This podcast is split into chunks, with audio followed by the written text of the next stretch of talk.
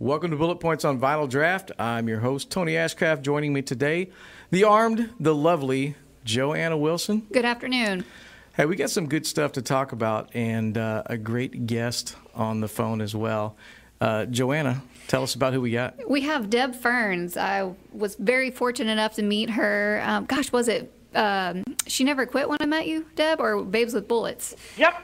Okay, so yeah, no, I think She Never Quit. She Never Quit. So I've I've known her for a couple years. Very active in getting in women involved in the shooting industry, outdoors, you name it. She's getting organizations going and pulling people in all across the country. So she has a lot of input, and um, she knows a lot of people. So she's yeah. Deb's got some good stuff to share with us.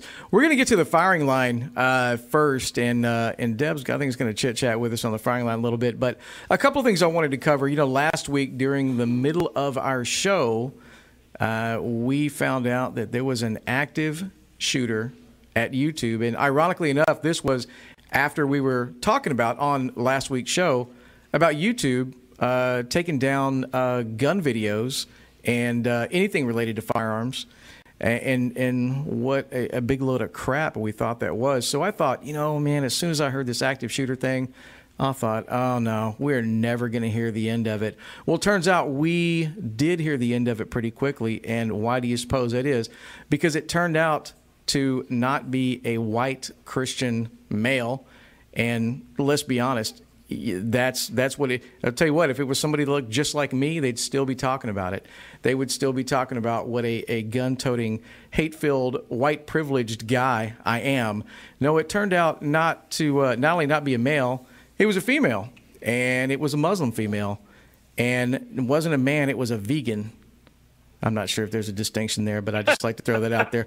But anyway, so it was a vegan, and uh, I, I, I so I guess she got I guess she got a little upset with YouTube because of uh, something about commercial royalties. I guess they get paid from uh, from ads running on there, and they, they dipped into her fundage a little bit, so that pissed her off. So she thought it would be a good idea to uh, to get a firearm and go up there and have a chat with some folks. And, uh, well, it didn't end well for her, and I say good.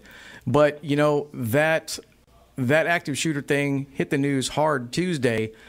Pretty much by the end of the day on Wednesday, it was done. It was gone. And I haven't heard. They silenced it quick. Right. Not a peep about it. It's not interesting. It doesn't fit their narrative. So so they don't want to share it with us. But that is a um, that is just a, uh, another example of um, media hypocrisy when it comes to things like this. You know, I think if um, and there are people there are people that are that do take a gun and do want to shoot up a workplace or a school or whatnot.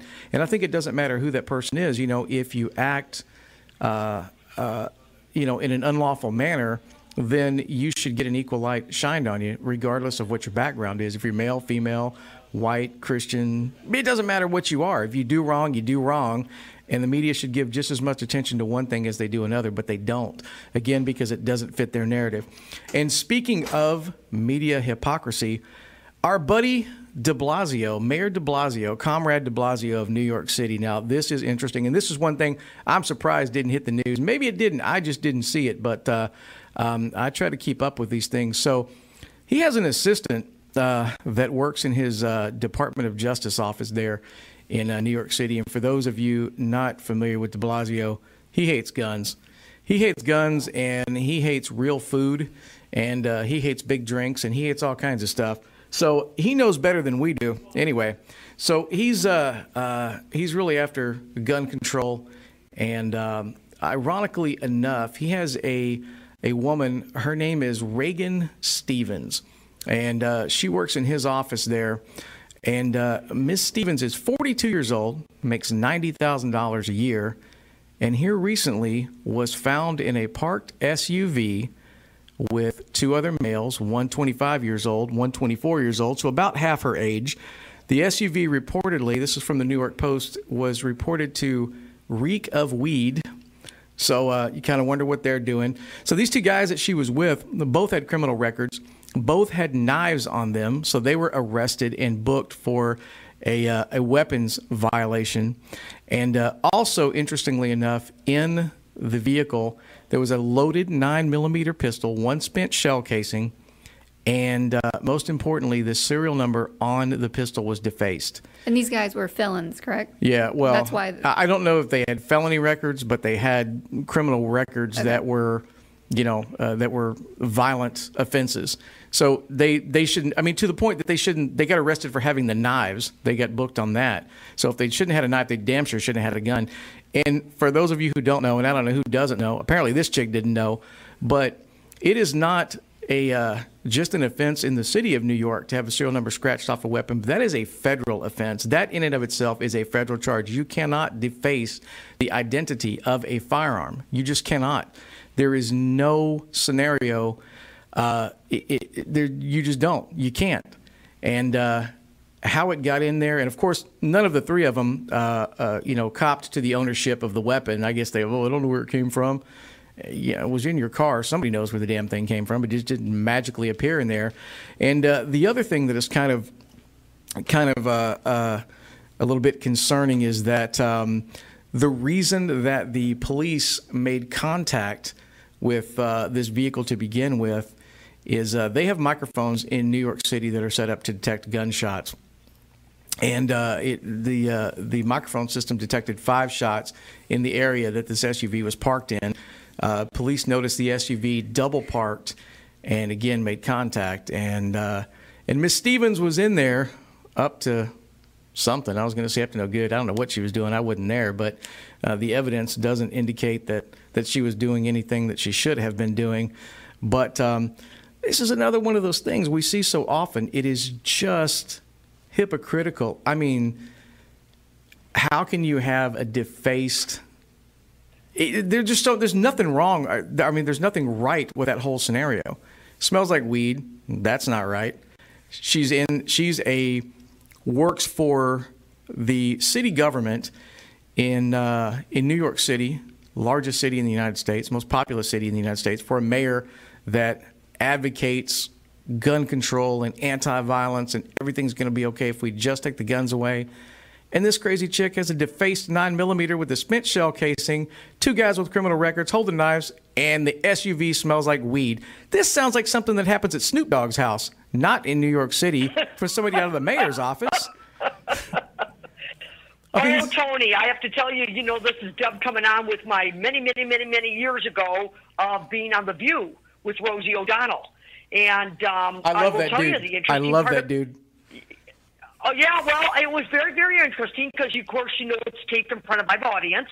And um, I was curious why she hated guns so much. But ninety days before I went on the show, her two bodyguards were given through the Superior Court in New York City uh, the right to carry so that bodyguards could have firearms in New York City. Wow. And, um, and so it's never one of those things, Tony, where what's good for the goose is good for the gander. Yeah, absolutely. Because, you know, Rosie O'Donnell lives a whole different life, right? Um, so her kids and her life are way more important than anybody else's, um, but she's so anti-anti-gun. Now you got a mayor from New York, anti-anti-anti-gun, but look at his staff. And don't, don't you think sometimes it trickles from the top down? Yes. Oh, yeah, absolutely. And, you know, New York, for yeah. for those unfamiliar with New York City, the the uh, the New York State is difficult enough to get a gun in. And if I remember correctly, the city of New York has even further restrictions on gun ownership and gun licensing. So I would make the argument that the uh, somebody that's a resident of the city of New York to get a permit to carry has got to be among the most difficult places in the U S to actually legally possess a firearm and carry one. And so uh, so Rosie's folks... Uh, unless, you're Rosie, unless you're Rosie O'Donnell. Yeah, unless you're Rosie O'Donnell, then I guess uh, uh, that makes it easy.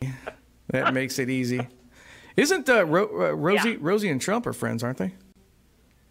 No, that's not a thing. oh, I'm, I, I, no, I'm, I'm, I think it's I'm, Roseanne. I'm not so much, and not her and Tom Selleck either, or anything else. But no. but it, it just points out the, what, what did you just say? The hypocrisy. Yeah, yes. That's it exactly, and that happens so often. And uh, that I think that that that's a big turnoff. I've always said that if somebody wants to make a logical, sensible argument, even if it's one that I do not agree with, that's fine. Come from a place of logic. At least let me understand how you got to the position that you're in before you tell me what I ought not do. When you can't even follow your own damn rules, you're going to get up on a soapbox and tell me that you know better than I do? Really? Yeah. Because no, no, the, I'm not listening to you. I'm not listening to you at all.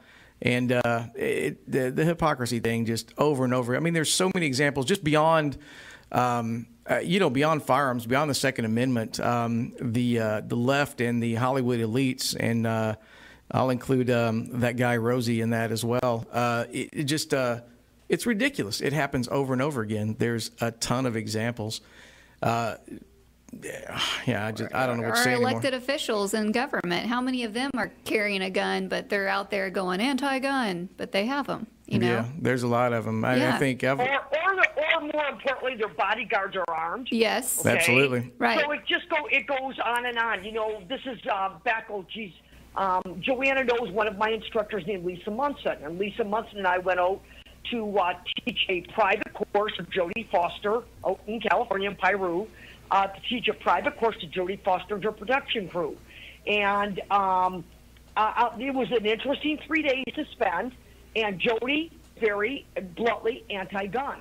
And I said to her, okay, it's anti-gun, but you live in a compound, and you yourself have made millions of dollars, millions of dollars, uh, Panic Room just being one of many, right, on shows that are all about guns. No different than Matt Damon and all the rest of them. Yep. Yep. And she said, well, that's just, that's just, um, that's just T V. No. And I said, no, that's what you portray on T V. That's what you stand for. Mm-hmm. You stand for somebody that takes care of your problem that's right. with a gun. Mm-hmm. You take millions of dollars to make that stand, and yet you're anti-gun, you know, when, when it comes time to talk about it.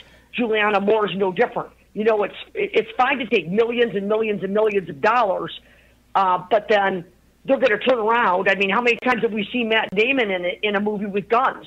Yeah. I, I can't count them on two hands. Yeah, the whole uh, uh, born identity, born conspiracy, born supremacy. Um, no, yeah. no, I, I'm, I, I, I'm just, I just, I just do not. Um, I just don't. I just don't buy it anymore. I just, I look at it, and hypocrisy is one word, but I guess they really genuinely believe.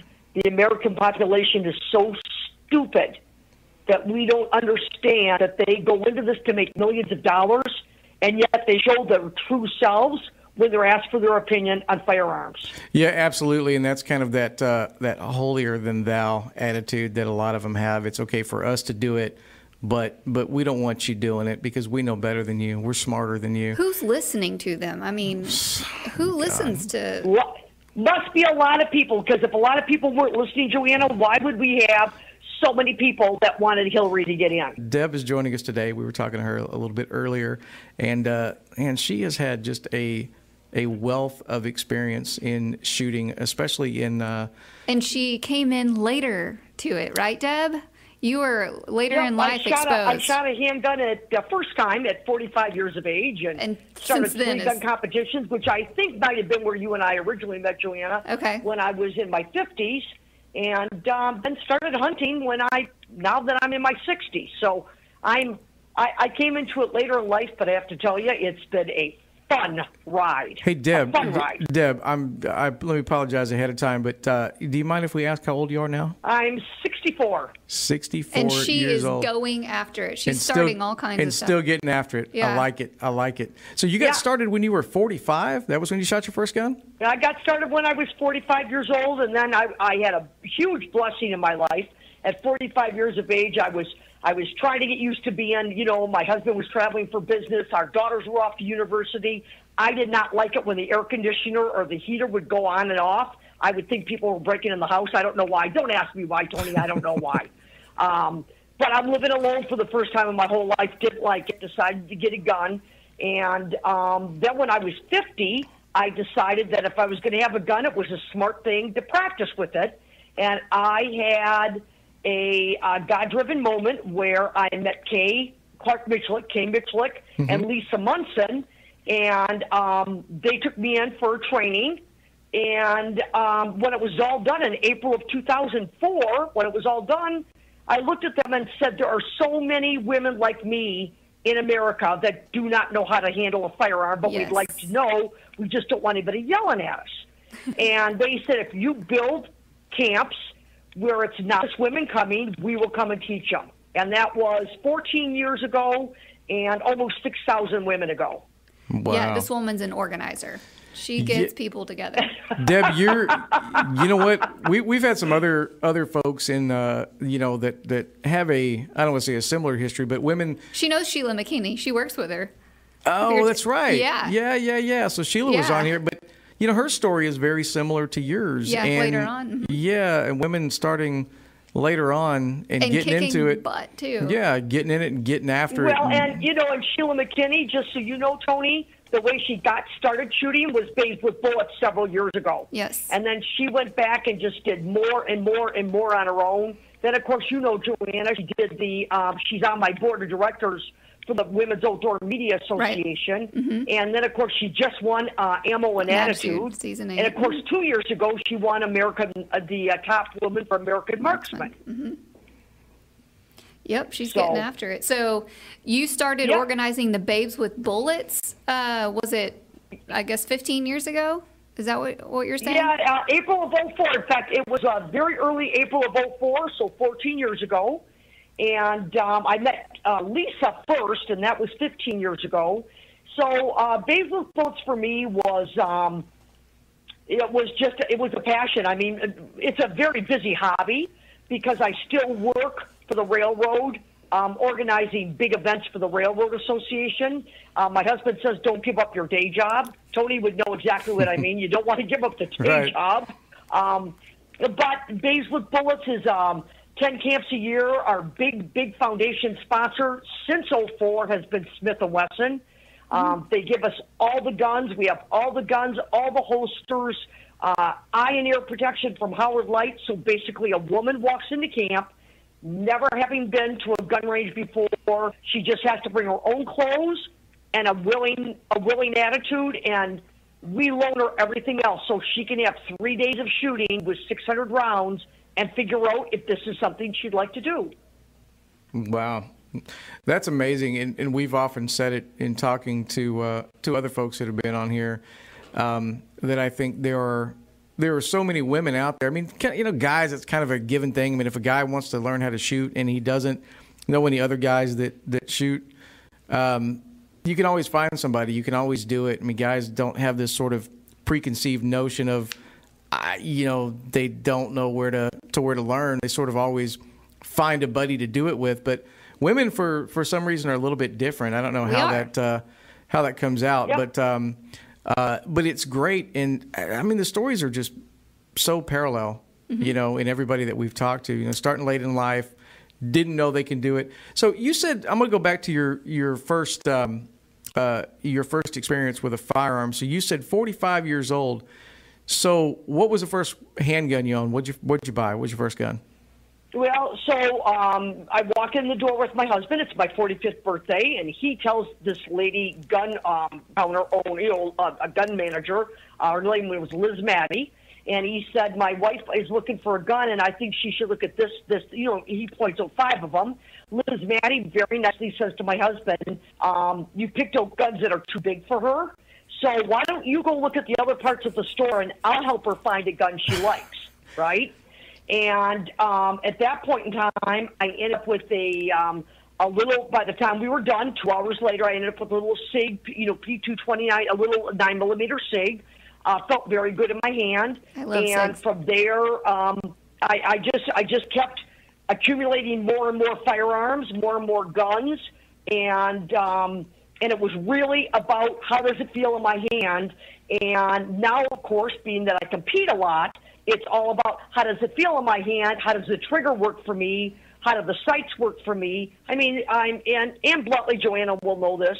Um, does all the equipment fit me? And I don't mean just the gun. I mean, t- Tony, when we started this back, you know, now fourteen years ago, there was no mm-hmm. such animal as a drop and offset holster, so that women did not have to wear holsters that came out near their armpits. Right. So when we worked with Blade Tech originally, we said we want something that drops down and sits out, so if a woman's bigger busted, she can still yeah. grab yeah. the gun and compete with it. So, I mean, there's been a lot of changes in the last fourteen years now. Um, I pretty much shoot a, um, a Smith and Wesson nine millimeter for production, and then I, I carry uh, not one, but I carry in my motorhome, I carry three carry guns because I have a one hundred seventy pound dog that doesn't want to get out of the way, Tony. So you never know. If you... oh, man. And Joanna's met my mastiff. Yes. And so uh, do you need the, the carry gun that's in the back of the motorhome, in the middle, or in the front? Yes. Wow. Oh, very prepared, I would say, to say the least. Well, yeah. You've also been in circumstances, right, where you were approached by, it was illegals, right? They were trying to well, steal the van? Well, that's because we live thirty-eight miles from the, two, you know, we live in Tucson. I live south of Tucson. Okay. So I only live less than an hour's drive away from the Mexican border. And when you run a big dude ranch, which is what we're running at that time, um, unfortunately, everybody always says to me, oh, well, don't worry, they're just coming for water. When they come across your property, they're just coming for water. And there was one instance, this is going back a number of years ago, where Tony, they weren't just coming for water. Um, it's three of them that came at me at the same time while mm-hmm. we were finishing up a wedding, meaning cleaning up. All the wedding guests are gone, and I'm just cleaning up is what I'm doing, right? Mm-hmm. Closing up the pavilion for the night. And um, and bluntly, my um, you know my dog was my dog wasn't stopping them, and th that really amazed me is that people would not stop when they saw a big monster dog. So I got my carry gun, and I told them to get down, and the three of them kept coming. And I thought to myself, now I figured out what they were doing. They were coming after the uh, minivan I had parked at the edge of the driveway. And between you and me, I still feel maybe they would have killed me, but my minivan was going to be gone, and I was going to be in Hertzville. So it was just easier to, to let them know I'm in business, and I wanted them to get down on the ground and wait for Border Patrol to come pick them up.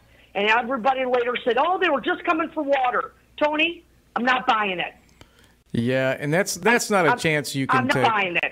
No, that's that's not a chance that any one of us uh, should ever take. I mean, if somebody is on your property, no. approaching you, ignoring commands, ignoring a large dog, I mean, obviously there's more intent than, uh, hey, I'm thirsty. And my guess is they probably passed a good bit of water on their trip on the way over there anyway. So. But her gun is what saved her, or possibly the van from yep. being stolen, so... Yeah, absolutely. So what happened? Did they? Uh, did those guys get arrested? Yep. And I mean, I, I just feel like uh, we are so – I travel all over the world. Mm-hmm. I mean, in a large part because of my job, Tony. Right. Uh, but in a large part because I've done World Shotgun or World Rifle. And, you know, Joanna's very familiar with a lot of those, okay? But bottom line is I've traveled throughout the world. And when I hear American women tell me – Um, that they're treated barely in this country, and they, you know, blah, blah, blah, blah, blah. I have to tell you, it, it, it makes my left eye twitch because I've been in a lot of countries. Probably does, too. Well, yeah. I've been in a lot of countries, Tony, where um, even countries in Europe where, as a woman, I'm not allowed to sign myself into the gun range. I've got to go get a man to sign me into the gun range. Wow. And uh, and I just tell women, if you know, if you don't understand how lucky you are to be born a woman in this country, how blessed you are, you need to go spend some time in China. You need to go spend some time in India.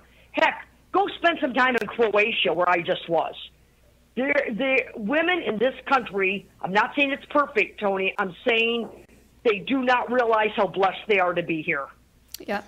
Well, sure, and it's all about perspective, and I think yours is uh, yours is unique in that uh, you have had some some travels and some experiences. Been able to shoot guns all over the world. Yeah, and you get shoot yeah. guns all over the world. But but you're right. I think um, uh, it's not just women here; it's it's men too, unfortunately. But uh, the population, by and large, um, they they whine and they bitch and they complain about this and that, and they want you to take their rights away. Yeah, and then they. Uh, They want, yeah, they want to take the rights away from the rest of us because they can't, uh, they can't manage themselves as an adult, and it's, uh, it's pretty, it's pretty pathetic. But um, yeah, I, I think that, uh, well, it's good. I mean, I hope that you, uh, uh, I hope you continue to share that story. You know, women in other countries, and and uh, you know how things really are compared to uh, what they are here in the United States, because I, I do indeed well, believe. And I think, you know, Google Goliath, I wrote an article for our Women's Outdoor Media Association. Mm-hmm. I've got nothing against Ted Nugent because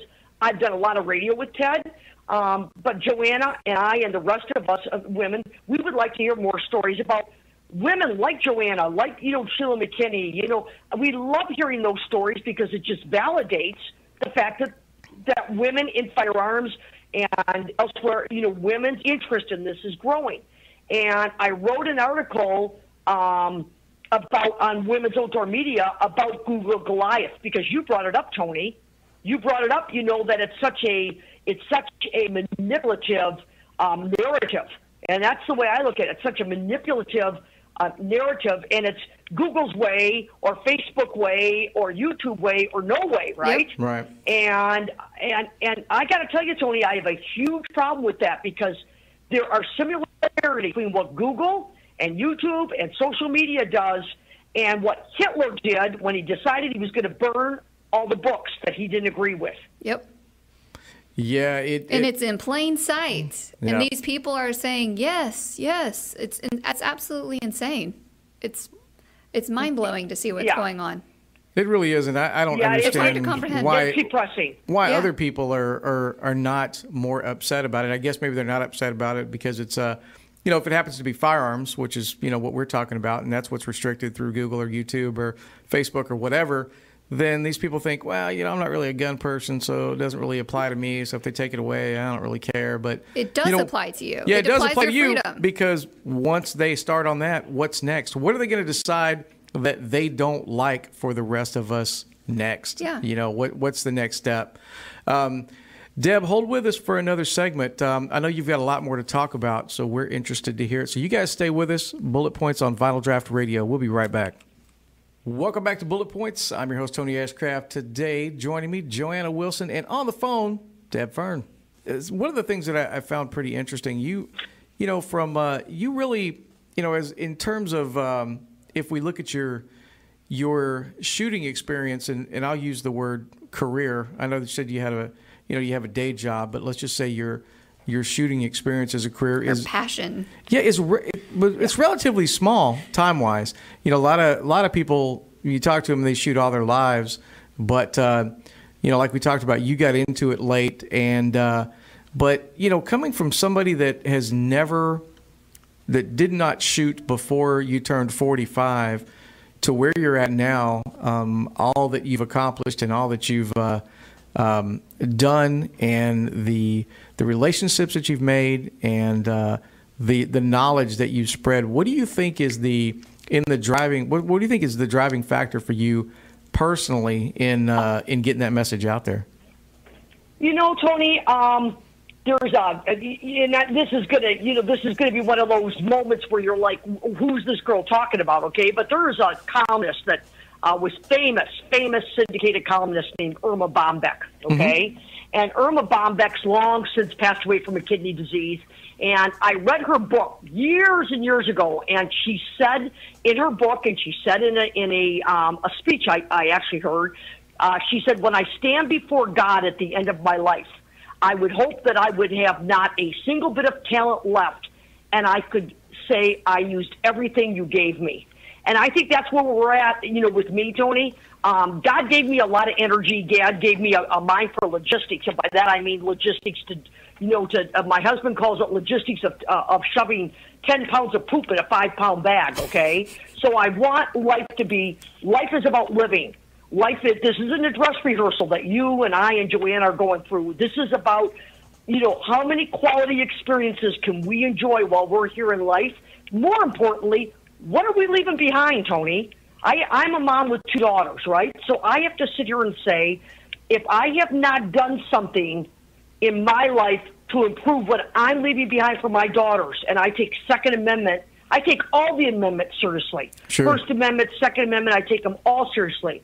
If I'm not leaving something like that behind for my kids so they understand how important all this is, what we're all fighting for, um, then, I, then as a mom, I've done something wrong.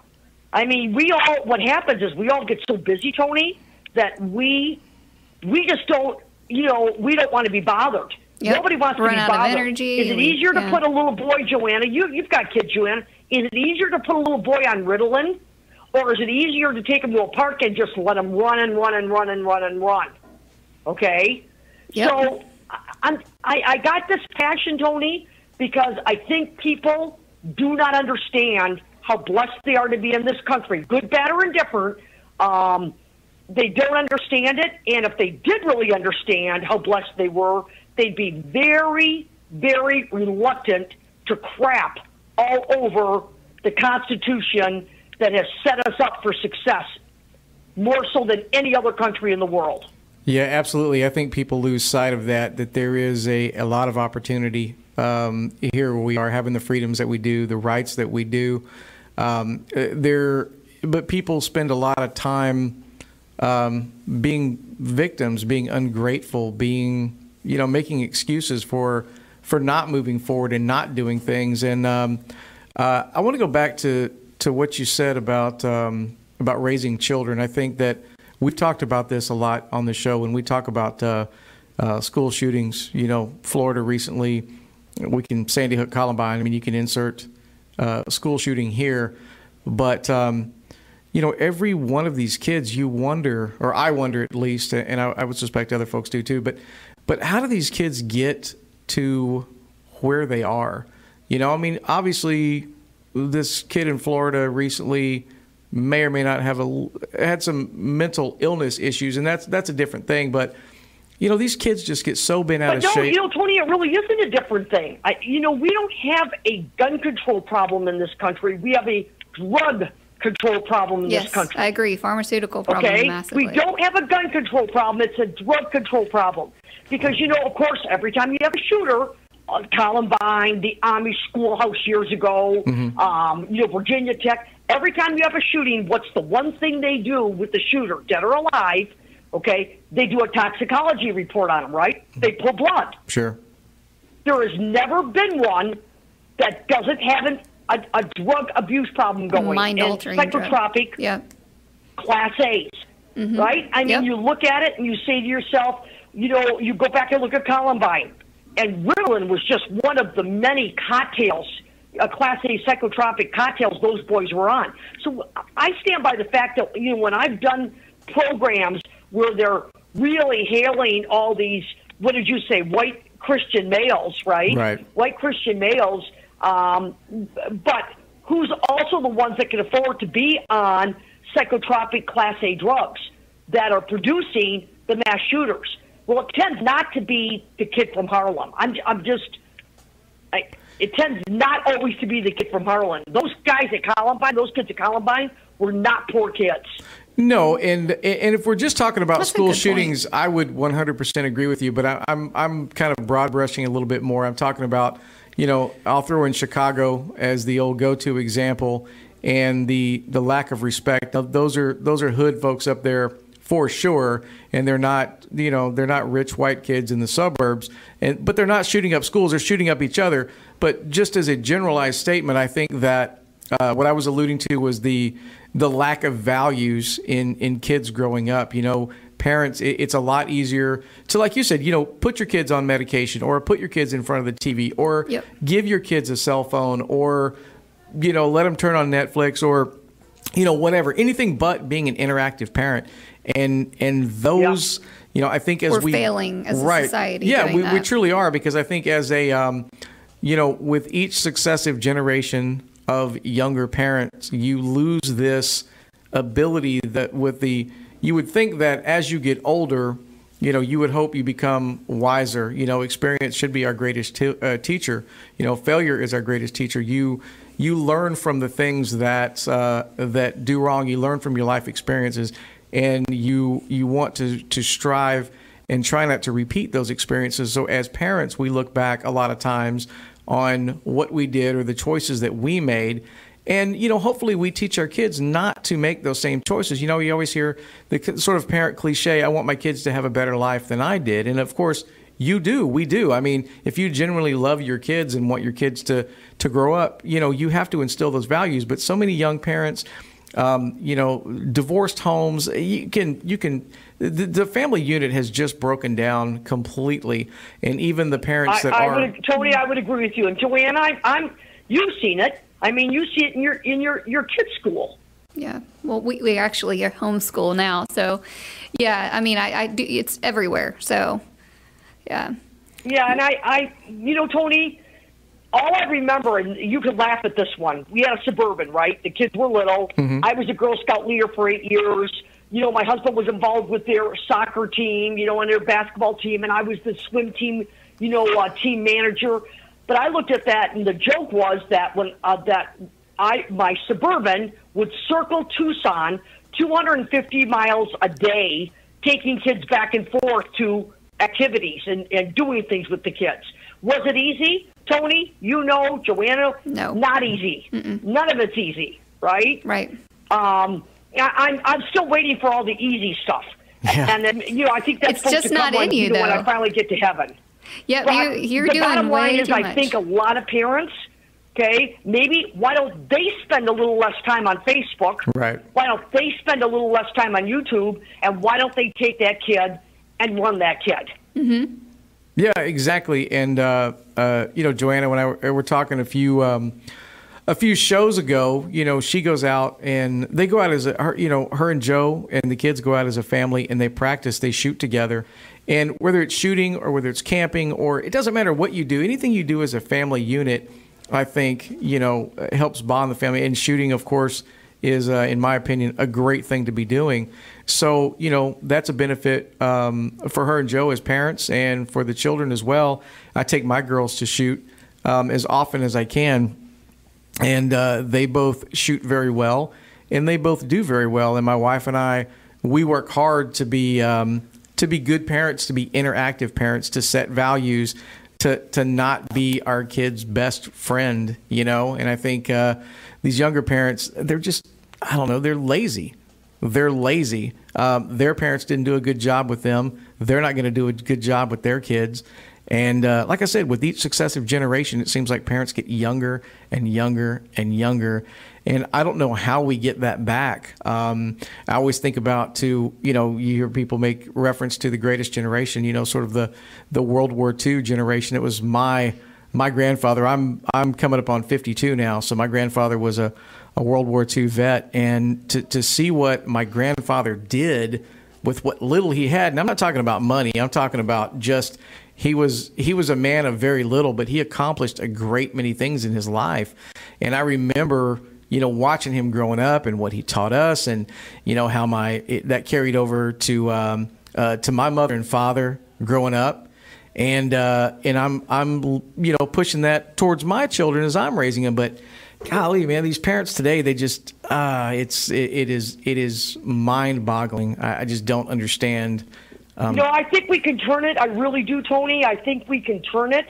Um, I just think it really takes a lot of effort and a lot of self-sacrifice, which doesn't sure. seem to be anybody's um, uh, key thing. Um, Joanna and I've been friends for a while, and I tell her all the time, you know, it's it amazes me where um, people wait to be invited to, especially women, wait to be invited to the gun range. Right. Um, they wait to be involved, and when we get them to the gun range, Tony, so I'm not going to give up on those young moms. Absolutely I'm not. not. Joining us on the line, Deb Fern. Deb, um, you were talking a little bit in the break um, about, uh, you know, we, we, well, let me back up a little bit further. We were talking in the last segment, or, or I was anyway, about um, about parenting and instilling some of the values in uh, yep. in some of our, our younger parents and, and younger moms specifically, but uh You uh, you said something very interesting in the break, and I wanted you to, to share that with our listeners. Well, what happened, uh, just to back up a little bit, Tony, and this is one of the ways Joanne and I met. Uh, when we started Babes with Bullets in two thousand four, um, I, I never thought I would ever be involved in media. I'm going to be honest with you. I mean, I just was never my forte, okay? Then in two thousand nine, we started the Babes with Bullets pretty much as a group. I said, listen, we're going to start Women's Outdoor Media Association to get more stories about women um, in mainstream media. And uh, so in oh nine, so now it's nine years old. And then a few years ago, Joanna and I and a bunch of women from the industry said, how can we do an event, Tony, that would reach women and how they educate their children? So we developed through the Women's Outdoor Media Association, we developed a program called She Never Quit. And what it is about, the one that we're doing this coming October, is about um, like sponsoring something like the Foundation of Women Warriors, mm-hmm. uh, almost a thousand women in that group. And the majority of those women in that group are single moms, and not all single moms, Tony, young single moms that are all military vets, right? I want to see those young moms not struggle so hard to do the right thing by their kids. Sure. And, you know, to do that, you know, money makes the world go round, not telling you and Joanne anything you don't know, right? Right. So if the event we do for She Never Quit generates, say, eight or ten thousand dollars in charity dollars, and we put those charity dollars to where it's going to work the best for, you know, like the Foundation of Women Warriors, that's a huge, huge uh, deal to them. I mean, it might not be a huge deal to some of the other Wounded Warrior groups, but it's a huge deal to a woman's group. Yes. And our deal is, if we can take these dollars and teach these moms and help these moms be better moms, um, help these women have better lives as they, as they've come out of the armed services and are getting back into mainstream. seventy-two percent of those women we're talking about are single moms, right? Let, let's do something that makes a difference in a young mom's life, so she knows she can come with her kid to range day. And let's make it where it's safe, where it's fun, where it's an experience for everybody. And if she's got sisters she wants to bring with her, and they've got kids that they want to bring, junior kids they want to bring, for a safe environment at the range, why aren't we doing more of that, Tony? Yeah, exactly. And I think, um, you know, we've said as much here, that I think that there are women out there that want to get into shooting, you know, maybe not competitive shooting, but, you know, just something as, as simple as a license to carry, and they have no idea where to start, no how idea to where it. to go, yeah. yeah, or how to do it, how to even begin to do it.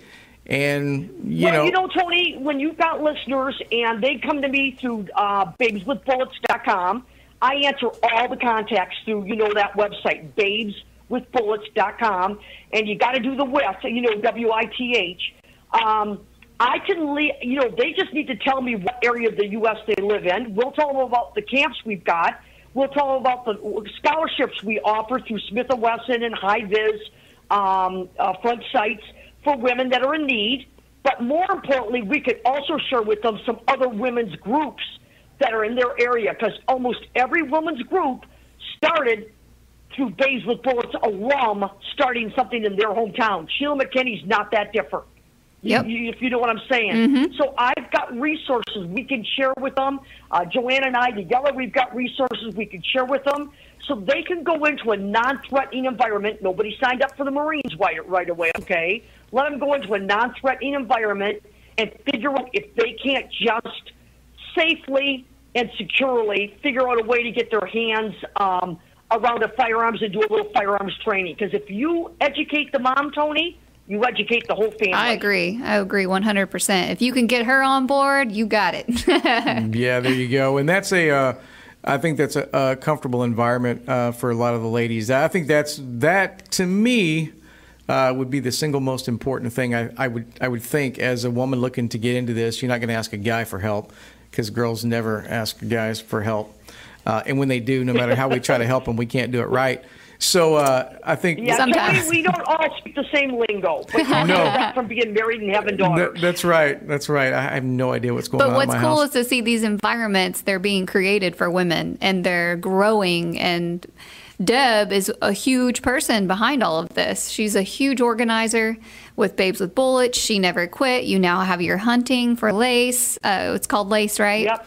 Um, and there any yeah, other organizations? .com, it's to mentor women in the hunting field. And the WOMA, the Women's Outdoor Media Association, that's promoting all of the women out there um, getting involved. So, I mean, yep. You're going after it. You know, articles with Forbes. Somebody needs to, and it's never an I in team, is it, Tony? And, and, and Joanna, no. Never an I in team. It's no. all of us working together. Yes, to make sure that this big chunk of population, which is men, want to take their kids to the range. Mm-hmm. Yeah, exactly. Uh, yeah, it it, um, it there there should be. I mean, there's no reason that, that women shouldn't be able to participate in shooting sports just as much as men do. Other than, like I said, I think there's this inherent sort of imaginary barrier that women have because, um, you know, they they think that it's a guy's only thing, and there's some intimidation. Right, there's some intimidation. They don't know exactly what they're doing. And sure, and they're definitely not going to listen to their uh, husbands when it comes to. Some do. To, some some do. Well, when you find one, bring her on the show, because I want I want to meet this mythological creature that listens to her husband. Crazy talk, crazy talk. Well, Deb, is there anything when we got about thirty seconds left? Um, uh, I want to make sure that uh, yes, that everybody listening. Um, it's uh, Babes with Bullets is a good place for them to start. Um, we're all females teaching, you know, females, and so you know we're a good spot to start. And then Joanna and I will be um, at the next She Never Quit event, which will be October um, eighth through the tenth, uh, eighth through the eleventh. And Joanna, that's back with Marcus and Melanie Luttrell's Ranch. Back in Texas again. That's awesome. awesome. Okay, we're going to take all your information. We're going to post it to uh, to our Facebook site so that uh, our listeners can have access to it. But listen, Deb, I, I want to thank you very much for being on here and thank you, sharing Deb. Uh, your experience with us. Well, guys, thank you so much, Tony. Thanks, Joanna. Absolutely. Yes, it was great guys, talking to you. That's it. We got to wrap it up. But join us next Tuesday, three p.m. right here on Vinyl Draught Radio for Bullet Points. More Second Amendment talk coming your way.